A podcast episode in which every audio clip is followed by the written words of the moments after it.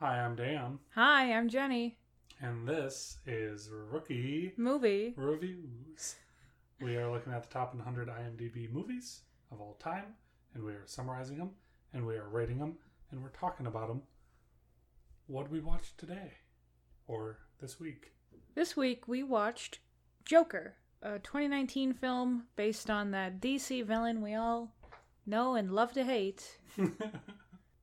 Played by Joaquin Phoenix, and directed by Todd Phillips, better known for the Hangover movies. Fun fact. What did you think of this movie? I was super hyped for it based on the trailer. We saw it in theaters, which was uh, a good time. Love going to theaters. Hope Back to do it again one day. Back in 2019, it was a good time. yeah. In 2020, it would be harrowing. And, And in stressful. 2021, it'll still be harrowing. Maybe by 2022, hopefully our favorite spots are still around. Big, yeah, big if. Big if. But yeah, um, my opinion on this movie has gone down since uh, I first watched it. When you go to a theater and watch a movie, you're just swept up in it. You want to Yeah. like the movie because you're spending money on it. But I, I, it has fallen since. What do you think of the movie?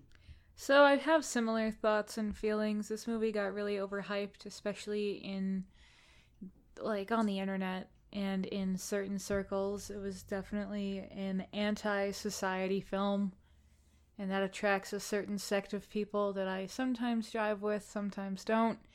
And the predominant crowd that enjoyed this movie was the I don't jive with that. Mm-hmm. So, I don't know. I think that's part of the reason that even though this is technically one of the top 100 movies of all time, it certainly would never crawl its way into my top 100. Yeah, no. Uh, so the movie begins with Joker, who is played by Arthur Fleck, or Arthur Fleck, the Joker, played by Joaquin Phoenix. He's spinning a sign for some store, dressed up as a clown, and he gets a sign stolen from him, and he is chasing the kids who stole it. He's beat up, you know, kicked in an alleyway. And then after that, he goes to therapy and he is he's revealed to be deeply disturbed in front of his therapist who uh, is kind of forthright about not being super invested in him. And then he is very quickly after this sent he's going back to his home and fantasizes about being on his talk show idol show. You know, he he's watching Murray, who's played by Robert De Niro, and thinks he's just the the king of everything, and then uh, snaps into an alternate reality where he is on the show. And the full first ten or so minutes are just massively depressing, uh, and kind of set the tone for the whole movie that this is not going to be fun. You are going to be miserable, and the movie is a dark miserable experience, which is not bad in its own right. But if you're not into that kind of movie, uh, then 100% not for you. And it'll let you know right off the bat that it's not for you. Not to say that we don't like darker movies. Yeah, for sure. That's not the reason we dislike Joker. No, no, I'm I'm not saying like, oh, it's just sad. It's sad all the time, and I don't like it. Um, I think there's points where this will become more obvious later on, but the movie takes itself way too seriously, in my opinion, Uh huh. because it's a movie about Joker, who is a comic book villain, and it is acting like it's a very deep uh, character study on a real person or something. Like, there's one scene later on that to me seems like this is what Joker should be like, uh, which we'll talk about. It's one that you and I both like, I know. But uh, it's the only scene in the movie like that. And the rest is very dour, very, very serious, including when you meet young Bruce Wayne. It's like, oh, this is scary. He's he's taunting Batman, you know, like as a kid. It's ridiculous. In the first 15 minutes are all get beat up, get belittled. I am having the worst day of my life every single day, you know? Which, again, as you say, is okay, but not here. Mm-hmm. He at one point gets a gun from a coworker. Yeah, after he gets jumped, his coworker tells him he'll give him a gun. Randall, the big one. And then when he gets home that night, when they're watching, when he's watching TV, he's fantasizing about standing up to people, and he accidentally shoots the wall. And his mom asks his uh, so we don't really find out what exactly is wrong with the mom, but it seems she has trouble taking care of herself. hmm So she and Arthur live in a decent sized apartment. Don't It's know how they huge. afforded it if they're both so destitute. Um, It's got the the seven problem, where everybody's destitute or on state aid or is an unemployed serial killer, and lives in an apartment the size of ho- a house in downtown New York. You know, Yeah. Well, they do live. Is it Harlem? in seven Uh, no, in Joker. they live in Gotham, Gotham City. Right. Yes. Uh, My bad. I don't know the. I was reading and it's filmed in New York, so I don't know what borough or neighborhood of Manhattan it's filmed in, but it's possible that there's some shooting in Harlem. It's like uh, all New York and New Jersey filming. No, I just had the the hilariousest, biggest brain fart that it's not actually New York. That wasn't Gotham based on Chicago. Yeah, I I always thought Metropolis was supposed to be New York and Gotham was Chicago.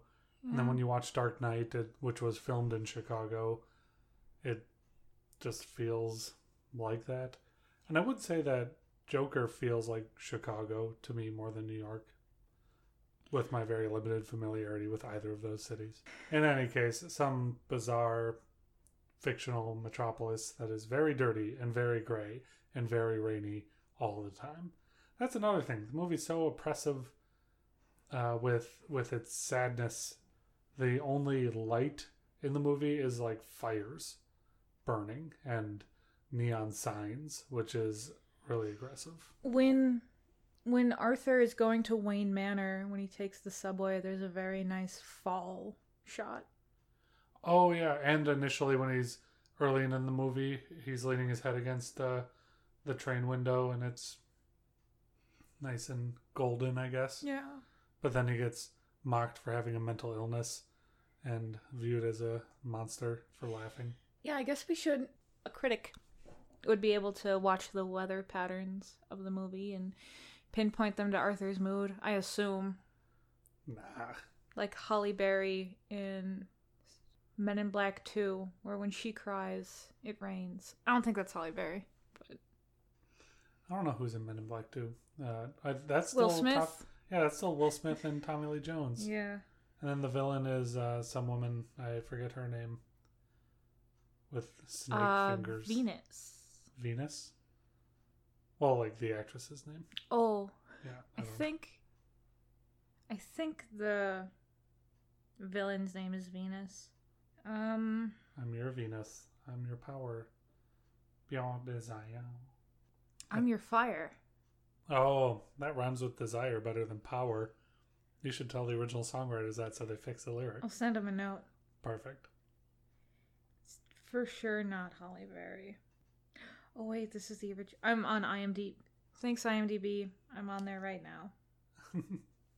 So Arthur goes to a state-funded mental health institution and he wants to know if his medication can be increased and he's already on seven different medica- medications. So this is just harp calling back, jumping back a little bit. And we see his joke book and he has some jokes in there like I just hope my death makes more sense than my life. hmm And sense is spelled C E N T S. So I wonder if he's supposed to be not smart or if it's uh if it's a pun. Just some commentary on how his life is worthless, so hopefully his death gets some value put back. Yeah. It's like, oh, it's like equating life to monetary value. That's that's really deep, especially because the whole movie is about. Well, the whole movie wants to be about classism and class warfare, but I have a major problem with how it introduces this concept, which uh, is brought about because Arthur gets a gun from his coworker, and his next gig is at a children's hospital Mm-hmm. where he is dancing around like a clown, singing "Happy," and you know, and it seems like he does pretty good. You know, it seems like a good clown. The kids are into it. Yeah. Nurses are into it. He's friendly, but the gun falls out of his costume. Picks it up, and we cut to him being fired over the phone by uh, his boss. Yeah. obviously, you can't bring a gun to a kid's hospital. He gets fired. It makes sense. He is on his way home on a train after being fired when three business suit dressed dudes who we learn work at Wayne Enterprises start harassing a woman on the train. And Arthur's condition kicks in where he laughs, but he can't help it, so he's laughing really hard. And these three guys get bored of harassing this woman, come over to him, and of course start violently beating him up because Gotham is a cesspit and this movie wants you to know it. and he ends up shooting two of them and murdering them with this gun. And then he chases the other guy down outside of the train and executes him cold blooded right on the stairs. And I guess the first two, I'd argue, they got him on the ground. He's they're kicking him. I don't know the law. Dude, what? Well, like it's uh, self defense firing What? at that point. I'm not saying it's right, you know, but it makes more in con- in contrast to chasing a wounded person out of a train and shooting him in the back like three times. There's there's a gulf because here's my view. My view is that you shouldn't own a gun without proper gun ownership awareness. Okay, yeah, I agree. I agree with that.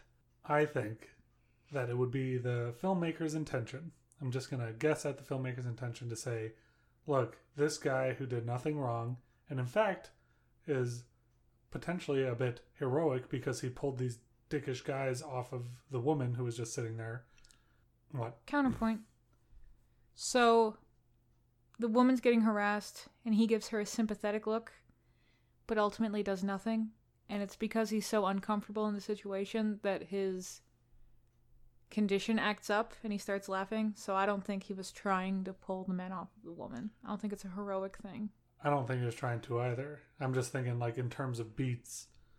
Like if you see if if someone does an action that leads towards a good outcome, at least on the screen, I think that kind of reads like his action caused her to quit being harassed, whether or not he intended it, and then he gets beat up for it.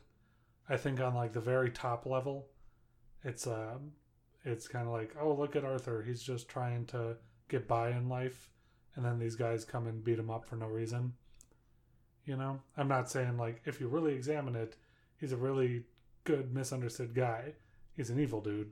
And he did not do anything actively to prevent it. But at the very top level, woman is getting harassed. Arthur makes a noise, distracts the men, and now he's the target, right? Is that much agreeable, or does it? Am I still off? I, I think your biggest misstep was calling it heroic. I think it's sympathetic. Okay, that's a better word. Yeah, heroic would be very extreme, but he's sympathetic at this point to to being victimized for no reason. So,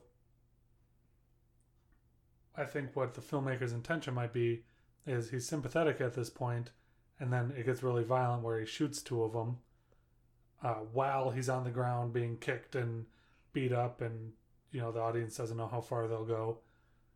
Shoots two of them, and it's like, oh shit, things got out of hand. And then he chases the third out of the train and executes him. Then it's like, oh, things went from out of hand to way too far, where this he was clearly chasing the kill. Is that fair? Yeah, I think that's accurate. Nice. Then we get to see him dance in a subway. He freaks out, runs, and the dance scene is really cool. It's one of those scenes in the movie where Joaquin does his thing, kind of, and we get to see Joaquin act, which are my favorite parts of the movie. Yeah, the dancing scene. I think this is what you were calling out as a real Joker esque action. hmm because he's just committed three murders and he goes into the bathroom and celebrates how it felt to do that. hmm And the music is also very good. It's just a super, I guess it's a cello or a bass or something. Just super heavy string music. Yeah. Really dramatic. The movie's, for as grim and dingy as it is, it's well shot, in my opinion. You get interesting angles, good, good blocking or whatever the term would be for him moving around the bathroom and all that. It's- it- Choreography? yeah, yeah.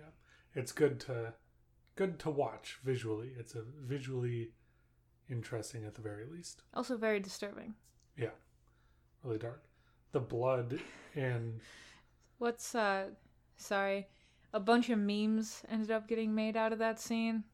yeah. And you drop a glass of water yeah, and and you just start dancing like that. slow dancing in the bathroom. Because you're having a- tragedy. It's a mental break. Yeah. But instead of spiraling down externally, I guess, he is uplifted. These murders have awoken something in him. At 40? How old is he? I think he's I don't know. I think 40 is a good guess. Mid mid 30s. He's not a young he's not a young Joker, but he's not aged. Yeah. Uh, Joaquin does such a good job. Yeah, his acting is phenomenal. Yeah. He when he has his laughing fits, when he seems frustrated, when he's in an, uh, his apartment fantasizing about being approached while dancing and then shooting someone. Yeah. Those are all so creepy and so well acted. It's also in the span of scenes before he shoots these guys that he meets his neighbor Sophie, who is a young woman, mother of one, single mother, um, and he develops a crush on her. And that actress is um, played by uh, Zazie Beetz, who is in. I might be saying it wrong. I'm sorry. Uh, Z A Z I E. That's just how it, I would say it. Um, I would agree. plays a mom also in Atlanta, which is a fantastic series Yeah. by Childish Gambino, Donald Glover. Super good. She's good in that too. I like her a lot in Joker. She's a very human person. Tangible.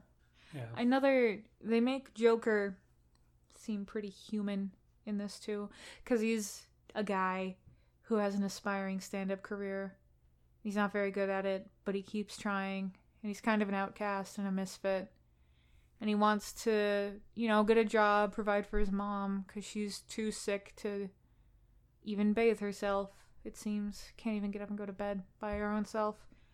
But Arthur's trying to take care of her and trying to succeed a little bit, but he's not getting anywhere.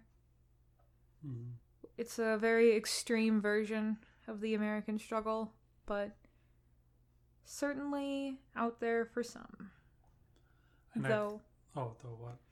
don't be a stand up comedian at that point. Yeah. The next scene is when he goes to do stand up and he invites Sophie to watch him perform stand up. Yeah. And his jokes are, you know, really bad. No one laughs, but he laughs because of his condition. Mm-hmm. And after, and it's, it's just, I don't, I think Joaquin does a really good job. And I think all the benefits the movie has are directly tied to Joaquin being able to portray like this guy has been shut out his whole life and you can see that in the way he acts and he has a kind of a deep-seated resentment for the caretaker role that he's been forced into and you that's not really in the words at all because the words are just saying I take care of my mother and I'm a, a good son to my mother and all that. But when he acts him you can tell that it's part of like he's built this up to be i'm a good person because of that and it just seems as though there's like a, a bit of an anger about the whole thing too which is Yeah, I all tied agree. to Especially like with the mail, yeah and the mail ends up being the real tipping point anyway. hmm Just he gets seems he seems really frustrated. Like, better remember to check the mail. Time Mm-hmm. to bring out the mail. Yeah. And the reason the mail is so important to the mother is because she uh, had an affair, she claims, with Thomas Wayne, Bruce Wayne's dad, uh, back in the day. Who's Bruce Wayne? Oh, don't you know? It's Batman. What? Yes, his secret's out. Arthur Fleck's mother claims that Thomas Wayne is a good man and they had an affair, and she's kind of waiting on Thomas Wayne to write back the letters that she has been sending him and offer assistance and help them or whatever. Obviously, in denial, obviously has a mental illness of herself, of her own, uh, similar to her son Arthur. After this stand up bit, we see a successful date between Sophie and um, Arthur. Arthur, yeah, which is a little midpoint thing. This this actually leads into the explosion uh, around the mail. So they they have their little date. He comes back in high spirits, dances with his mom to the end of Murray, uh, puts her to bed, and she hands him a letter and says, "Please mail this." And for some reason, I thought it was going to reveal that the mail never came back from Thomas because Arthur was never sending it. But this time he decides, I'm going to take a peek at this mail, which means to me he must have been sending it the whole time. So for some reason he's been sending it every single time. I think it would have been a neat detail for him to have not been doing so. And in this letter, his mother Penny alleges that Thomas Wayne is Arthur Fleck's dad. They had a love affair, and Thomas Wayne covered it up and she signed stuff to never talk about it, and this causes a complete freakout from Arthur. Understandably so. Um, it is at this point that Arthur and his mom are yelling at one another, how he's acting like he's not mad, but you can tell he's pissed. And he, gosh, what he he leaves the apartment for some reason, but I forget what. He's he's mad that she was not like he never t- she never told him and he was mad she never told him. Mm-hmm. And then he goes to Wayne Manor to try to talk to Bruce, not Bruce, Bruce's dad Thomas. Okay, there's another inconsistency. They have a big old argument in the apartment, and it's nighttime. And then I guess he, well, I guess he would just have to go to bed and wait, you know, to sit there pissed all night, because it's daytime at Wayne Manor. I recall. So not so much an inconsistency. I retract my my jab. I retract my jab at the movie. the sun goes down, the sun comes up. Can't explain that. Inconceivable.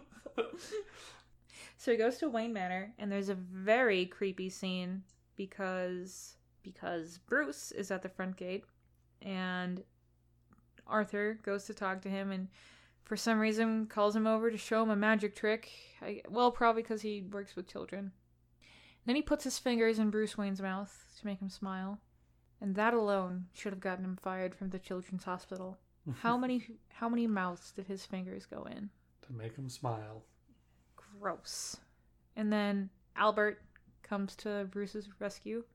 So That was. I, this is probably going to be nitpicky, but in movies like Dark Knight, Alfred comes around and says, "Hey, this reminds me." There's a story in Dark Knight where he says, "Oh, we were a unit chasing a jewel thief in the Congo, and we tracked him down, and he burned the whole thing down." You know, it's like a big mm, speech from Dark Knight. So Alfred is no weakling no. you know he's he's been in the military and he's he's very serious and when he gets in between bruce wayne the child and alfred uh, or arthur fleck joker arthur just like grabs him and starts choking him through the fence at a weird angle obviously they could just have a different interpretation of alfred but the alfred i know could easily break that chokehold get out of there no problem. Instead, it's basically his life is spared by Arthur deciding to run off and not choke him. You know, it it annoys me that a character so established to be a badass who's still relatively young gets beat up by very well established hyper gangly Joaquin Phoenix uh, with no effort. And also, this whole scene just feels like they wanted to do the Joker IP, and then the producer or whatever was like, "Well, you got to have Batman in there." And Todd Phillips is like, "I don't want it to be like a Batman thing. Like, put the Waynes in." and he's like, "Okay, I'll have him go to the manor because he sneaks up on Thomas Wayne at a completely different locale anyhow, and still gets his conversation. Yeah. So it's like, why go stick your fingers in a kid's mouth? Well, I mean, what do you do on Saturday night? Between confronting Thomas, Arthur gets visited by two police officers who think he has a connection to the murders because they know the murderer was in a clown mask, and apparently there's only one clown agency in Gotham City. yep. Another massive weak point of the movie. Important plot point uh, they approach him at the hospital because his mother had a stroke and had to go to the hospital, which he learns when he's coming back from Wayne Manor. mm-hmm. It goes like Wayne Manor, and then he's walking up to his apartment. At the moment, his mom is being brought out of the apartment on a stretcher. Had a stroke, hospitalized. Yes. He also gets told by Thomas Wayne that Penny adopted him, so it's impossible for Arthur to be Thomas and Penny's love child. And then Arthur goes to see his mom. Or, sorry, he doesn't go to see his mom. He goes to see the file on his mom because he knows for some reason she was. How does he know? How does Arthur know that Penny was at the asylum? Well, uh, I think what goes down is that he's at the hospital, and uh, while he's at the hospital, th- this is just a, a minor thing. He's watching Murray, and Murray makes fun of him with a clip on his show, Mm-hmm, and that ruins his day. And then I believe he goes to the event that Thomas Wayne is throwing where they're watching Modern Times and confronts him in the bathroom. Yeah. And Thomas Wayne says, No, she was adopted. She was locked up. She had to go to this institution. Yeah. And then he gets clocked in the face by Thomas Wayne, which is just crazy. Like, they're talking in the bathroom. He says, I'm your son. He's clearly a mentally ill person. And Thomas Wayne gets mad and just punches him in the face. Like, this movie is so over the top at people hating Arthur. And yeah, he's off putting. And it would probably be a little freaky to be confronted in the bathroom by someone Who's demanding a hug? yeah, he's like, I'm here. But How about a hug, Dad? yeah, he doesn't make a move. He's just Hug like, me. ah, I, I hate you. And Thomas Wayne's like, yeah, check this out. F- full force clock to the Well, face. he also knows that Arthur put his fingers in his son's mouth. So why not lead with being aggressive? You know, he's like, I'll compose myself, uh, knowing you stuck your fingers in my kid's mouth. And Yeah. also, this is the third time that Arthur has just been attacked uh, out of Yeah. nowhere. Like Gotham City sucks. And I was talking to someone about this. Um, they say, well, Gotham City is kind of supposed to suck. Like that's why they need someone like Batman, like something insane, because it's supposed to be hyper hell city, just dangerous and crime ridden, and it kind of makes sense that everyone's walking around just beating people up, like that movie Hobo with a Shotgun, you know, where it's just an apocalyptic nightmare. But uh, yeah, so then he goes to get those files because Thomas Wayne told him to. And the clerk at the state hospital is also from Atlanta. Yeah, He's the rapper, Paper Boi, Paper Boi. all about that paper boy. So watch Atlanta Yeah. is the best takeaway from this movie. hmm So he, uh, Arthur pulls a sneaky and ends up getting the file. it is not sneaky. he quickly grabs the paper through the slot, and they get in an argument sneakily. and he finds out that Penny, his mom, actually tied him to a radiator and let her boyfriend grape him for days and days. Ooh, the, gra- the grapist. He's wearing purple. He's asking for it. oh God, yes. Um, yeah, he sees the truth. Although his mother claimed that Thomas Wayne used his influence to have those falsified to exonerate him of any guilt or whatever. So I guess for as dumb of a plot point as I think it is to make Joker and Bruce Wayne may be brothers, uh, they do a good job of making it unclear. They have justifiable reasons for it to be unclear yeah. rather than just like, we lost those records in a mysterious fire, you know? Something like that would have been dumb. Thomas is pretty old to not have a kid before Bruce. Yeah. That's Not true. to say it's wrong to have a kid late in life. Maybe he follows the same uh, playboy lifestyle that uh, Bruce did up until his later years. That's true. that Bruce does. So is it impossible to think Thomas might have created an illegitimate child? No, it's just. But most of the movie is life within Arthur's head. Mhm. There's so many twists in this movie. So he finds out about his crappy mom and he kills her. Yeah, in a hospital bed, which attracts no orderlies whatsoever. Chokes her with a pillow, Yeah. which is crazy brutal. But we also, forgot oh, what? before he kills his mom, he goes back to the apartment, Oh, the apartment complex, and he goes to his girlfriend's house. And she comes in and she is scared that he's there. And when we first saw this movie, I was like, oh no. Because Arthur imagined their whole relationship. And then he kills her. And it's presumably, yeah. yeah, it's implied that he killed her. He also killed her little girl. Yeah. That's um something so they have this cool reveal where she opens the door and says, You're Arthur, right? This isn't your apartment, you need to go. And immediately the audience is like, Oh shit, he imagined it. Yeah. And then the movie has a montage of every single scene that they were in together and shows them together, and then it cuts to him being alone.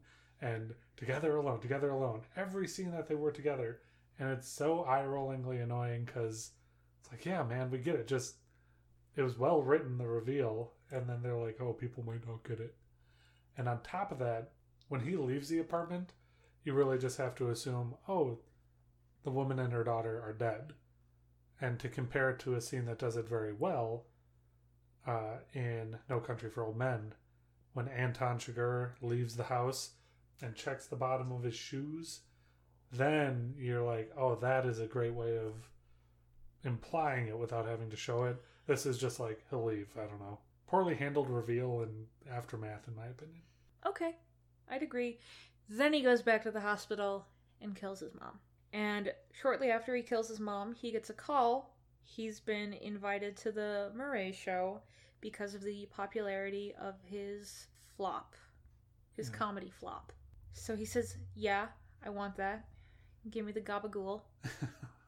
And then there's the scene where he's painting his face white, which is pretty creepy Yeah, they because he licks the brush. he licks the brush. He's getting ready for his performance, and this is very good because he gets interrupted. Yeah. So his face is just painted stark white uh, for a significant runtime, hmm and it's, it's oh god, he Joaquin Phoenix can move his body in such unnatural ways, and the way he was like angled down, looking up, it was such a demonic angle. It looked like a like a conjuring ghost or something almost. It's, Yeah.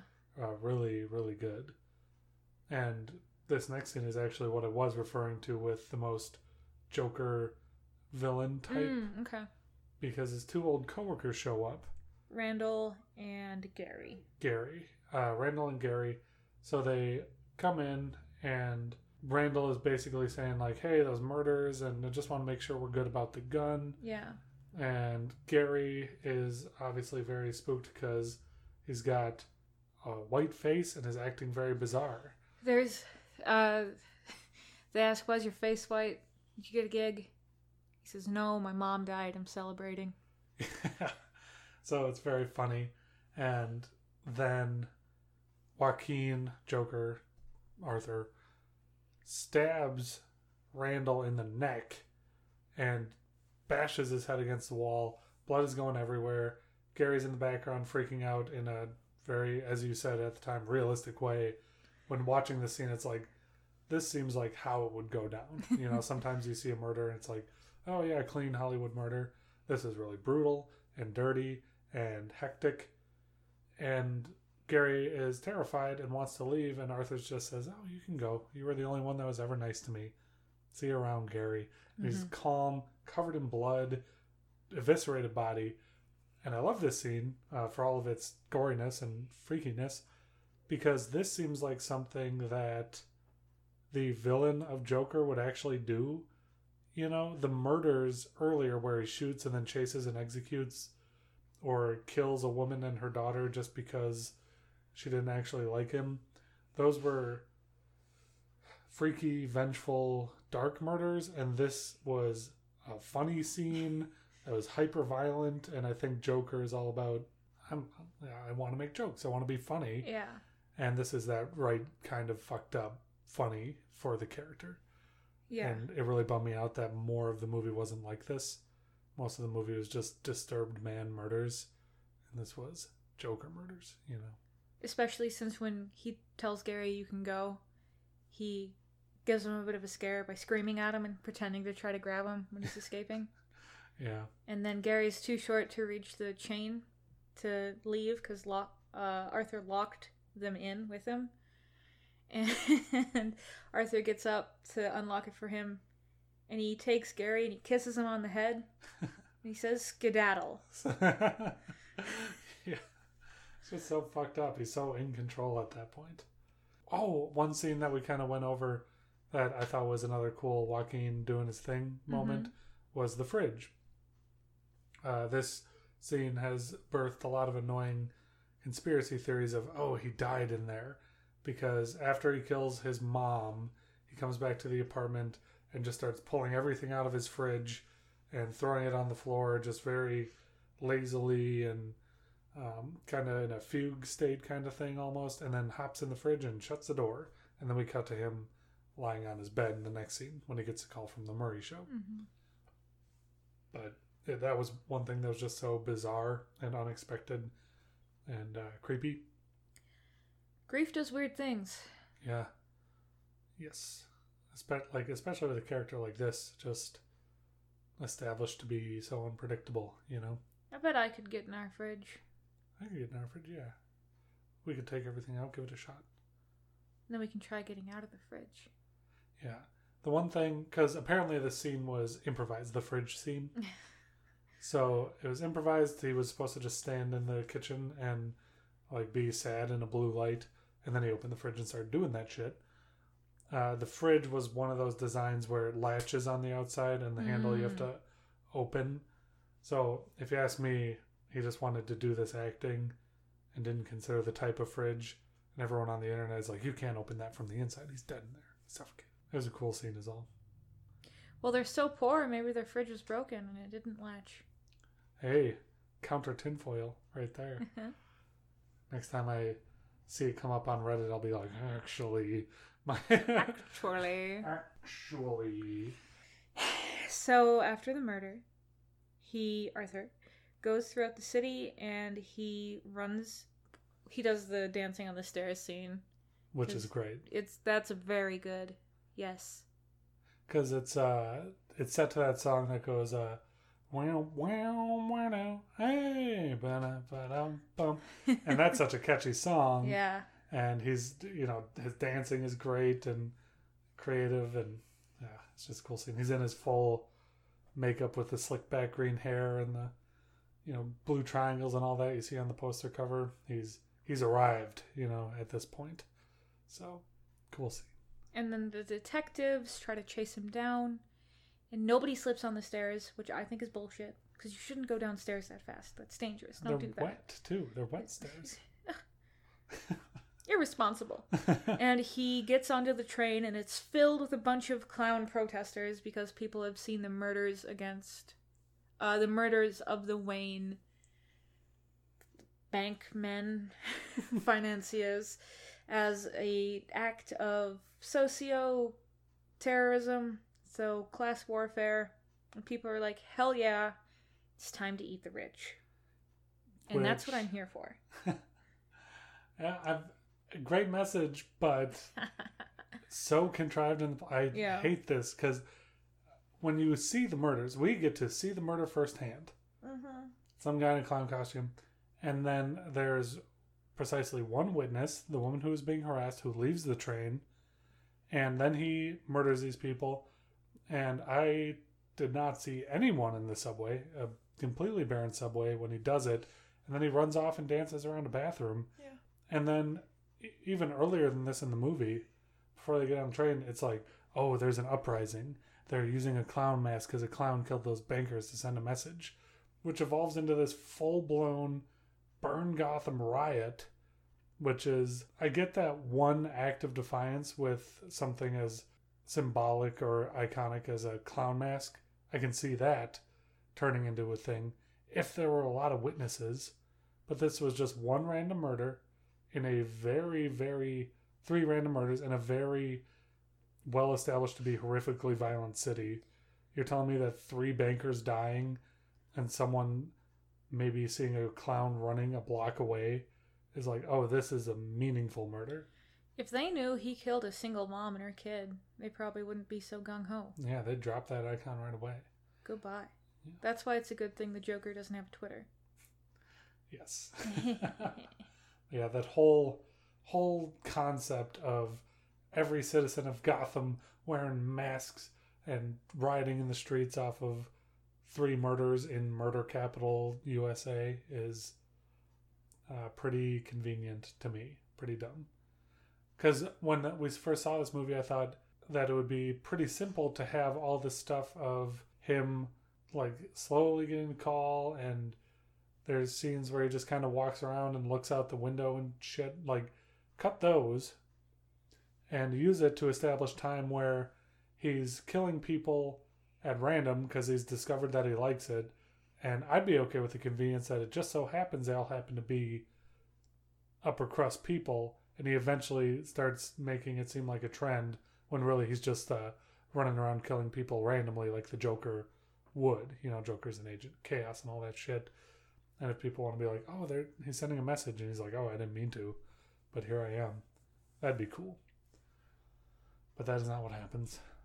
He just kills three guys and starts a movement and then ends up on murray. That's my rant. Sorry. Just get heated. Got get heated about that particular aspect So back on Murray, Arthur has arrived, and before the show starts, he asks that he gets introduced as Joker because they called him a Joker on the show when they were making fun of him. And he walks out to the name Joker and he sits he gives a big too long of a kiss to an old woman. Very no thank you. That was probably his first kiss. Creepy. Gross. Gross of him, not of her. That woman was a victim. Yeah. Yucky man. Okay. so he sits and he tells some dark jokes. Knock knock, your son committed suicide. And he says, I did it. I killed those men. And then he complains about society and how it doesn't take care of the mentally ill, which is true. Mm. I'm here for it. And he is pissed because Robert De Niro made fun of him on the previous show about him flopping at the comedy. I just realized it's 1981. yeah How how do you get that video? Nobody recorded it on my phone. maybe someone was recording at the comedy club and thought what a riot i'm gonna send it into murray Fucking had to go down to Walgreens, yeah get a copy of the VHS. put it in a mail slip Ugh. Leave it on the steps of city hall and say here it is it's the truth Took three to five business days to get there. It probably wasn't the next show at all. I bet it was a couple weeks later yeah to fit in that segment. man 1981 what a shithole okay, so Arthur is very upset and he shoots Murray straight up in the face Mhm. and he kills him. And he gets arrested for doing that. And the riots are going on.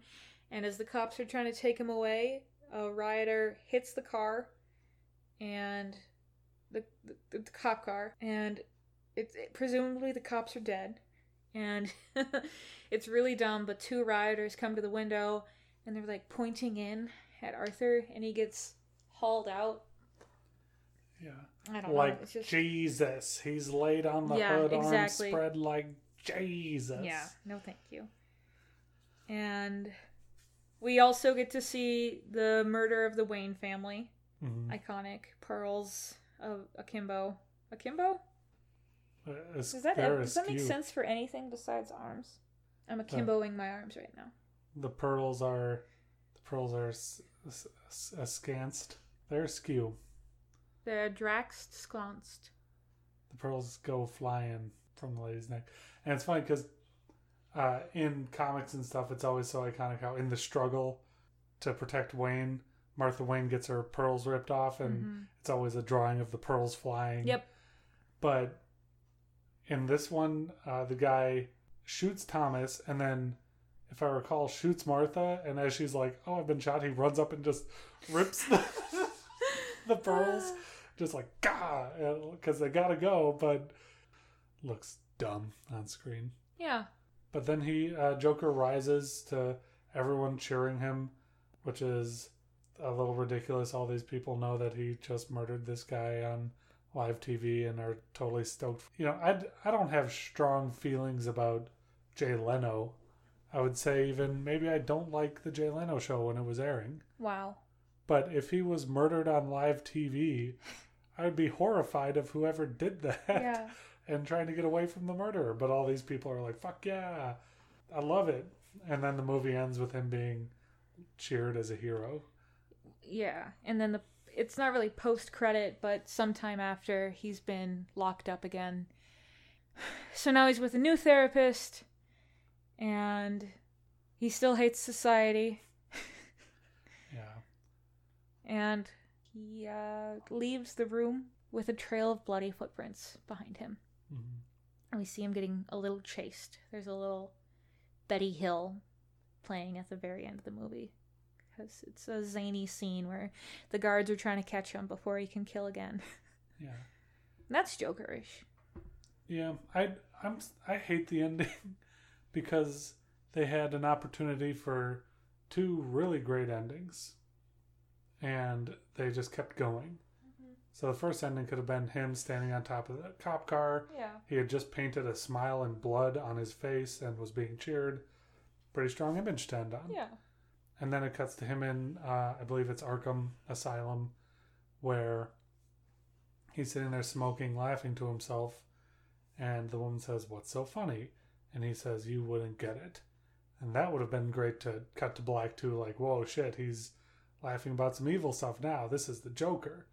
But rather than that, it ends on him walking out with bloody footprints, which is the the weakest of the three possible endings. I think it's the same person who decided to do the shots of Sophie disappearing that said he's got to have some bloody footprints outside of that hospital door. Yeah, if we don't show him leaving or being chased, then people might think he's just locked up forever. You know? And we all know that Joker keeps escaping. Yeah, That's his whole bag. Also, he's gonna be fucking 80 by the time Bruce Wayne is ready to kick his ass. yeah. That's what. That's another thing that gets me so like disappointed about the movie because Todd Phillips in interviews said that he said it in 1981 because he wanted it to be so far before all the main canon stuff because he wanted nothing to do with the DC extended universe, which Mm. is you know all of Ben Affleck's movies and everything. Okay.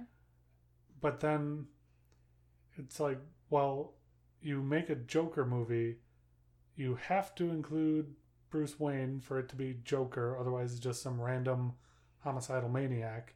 And then the fact that this is uh he's 40 when bruce wayne is a child means as you say he's going to be an 80 year old guy. Maybe 60, 70. yeah he's going to it's going to be no competition for for batman Kick this old man's ass. yeah I'm gonna train as a Shaolin warrior for 30 years. so that just has to mean that I, I've heard it said uh, by friends of mine and on forums. That's like, oh, that's not the Joker that you know from the comics, but the Joker was inspired by him. So it's like, okay, so it's not Joker at all. It is just some homicidal maniac.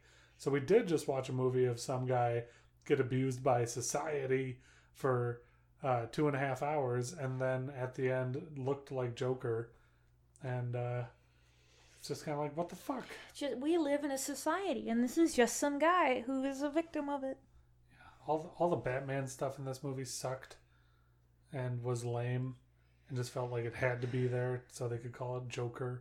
Yeah, as a I'm not even a comic book nerd, but I wonder how they feel about this rendition. Yeah, me neither. I I don't know, man. I I think the public opinion because people are like, oh, this is gonna incite violence and stuff. No, come on. That's Yeah. like saying video games make you violent. Yeah, and it was just all a just piece of media. pre-movie.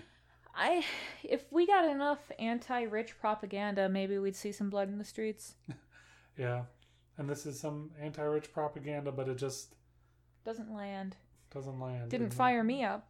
Yeah, all the class commentary is lame because it's just it literally feels like uh I don't know, man. It it feels like it's written from someone who's like I want to point out how poor people are used and taken advantage of by rich people and I'm going to do that through like showing rich people literally curb stomp a poor person however they please, you know? And it, it just has no tact or subtlety, I Mhm. guess, at all. Yeah. I don't know, man. I, I really don't like the movie. I think all the messages it tries to send are super heavy handed. And the best part is Joaquin Phoenix. Certainly. Did you have any other closing thoughts, or should we put a rating on this puppy and call it? I'm glad this movie came out before all of the riots around George Floyd, because there would have been a lot of right wing bullshit stemming from it. Yeah, agreed. Yeah. I wonder if it would have been delayed or something, because Oh, I bet. Like, they delayed a lot of stuff after 9 11. hmm unfortunately they still put out that Robert Pattinson movie eventually. yeah. Well, I guess they had to. yeah, they delayed that movie because of 9 11. That movie is about 9 11.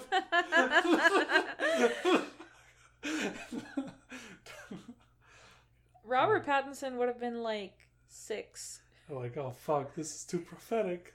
The people aren't ready. we'll wait 12 years.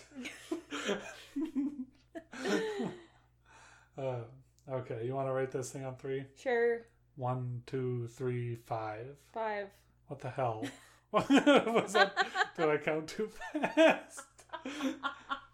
Five. I was gonna give it a six, but I'll come down to five. Okay. Well, I would have known you were going to give it a six, and this would be a five and a half. But now it's a five. Yeah. If,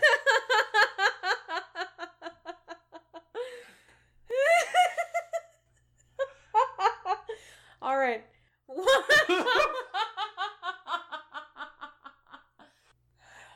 Pugsley, what do you rate it? that's cabbage. I saw that. if you like Joaquin Phoenix, Mm-hmm. then watch the movie because he acts really well in this movie. He won Best Actor for Pete's sake. Yep. Which was deserved. Yes, he is best actor. Uh, everything else is like okay. Yeah. It's not actively bad. I It's really think- annoying. Some rewrites, some edits could have had a real zinger. Yeah, just a little polishing, a little more time in the oven, Mm-hmm. A little more turns around the carousel. But they had to get it out because the comic book hype is slowly dying. Yep. Because all of the Marvel ones are out. All the good Marvel ones are out. We're still getting TV shows. Hey, we don't know uh, the quality of the upcoming movies. You know, Oh, could be even better. core MCU. I'm not hype on Guardians of the Galaxy anymore. No. I want another one, but I don't know. Yeah. They, it seems like they're dragging them out to get more sequels. Hot take. Hot take on Disney. Is it? No. Yeah. Yeah. Well, all right. F- five out of ten. Womp womp. Definitely not top 100. It's not. Uh, I guess this means I like it more than Clockwork Orange. I would watch Joker again before I watch Clockwork Orange again. Clockwork Orange is such a take on humanity that it gives me a gut ache. Yeah. I. I guess it's um. My points about this against Clockwork Orange. Clockwork Orange is just so much un- more unforgiving, Yeah. and this has two scenes that are brutal, Meanwhile, the entire runtime of Clockwork Orange is brutal. So it's just. It certainly does more to glorify violence, mhm. though This it doesn't. Yeah, Yeah, I agree. because Alex gets some real consequences at the end of Clockwork Orange, and nobody feels good about any of those crimes. Yep. And this one is the consequences are I'm a hero. People love me. I'm a I'm an icon of the of the underpaid and underrepresented. What are you doing, Todd Phillips? You know, relax. Cool. All right. Well, tweet at us at RMR underscore podcast on Twitter. We have Instagram, um, Rookie Movie Reviews, Rookie Movie Reviews on Facebook, and you can contact us at rookiemoviereviews.com. Perfect. Thanks for listening. If you listened, okay, bye.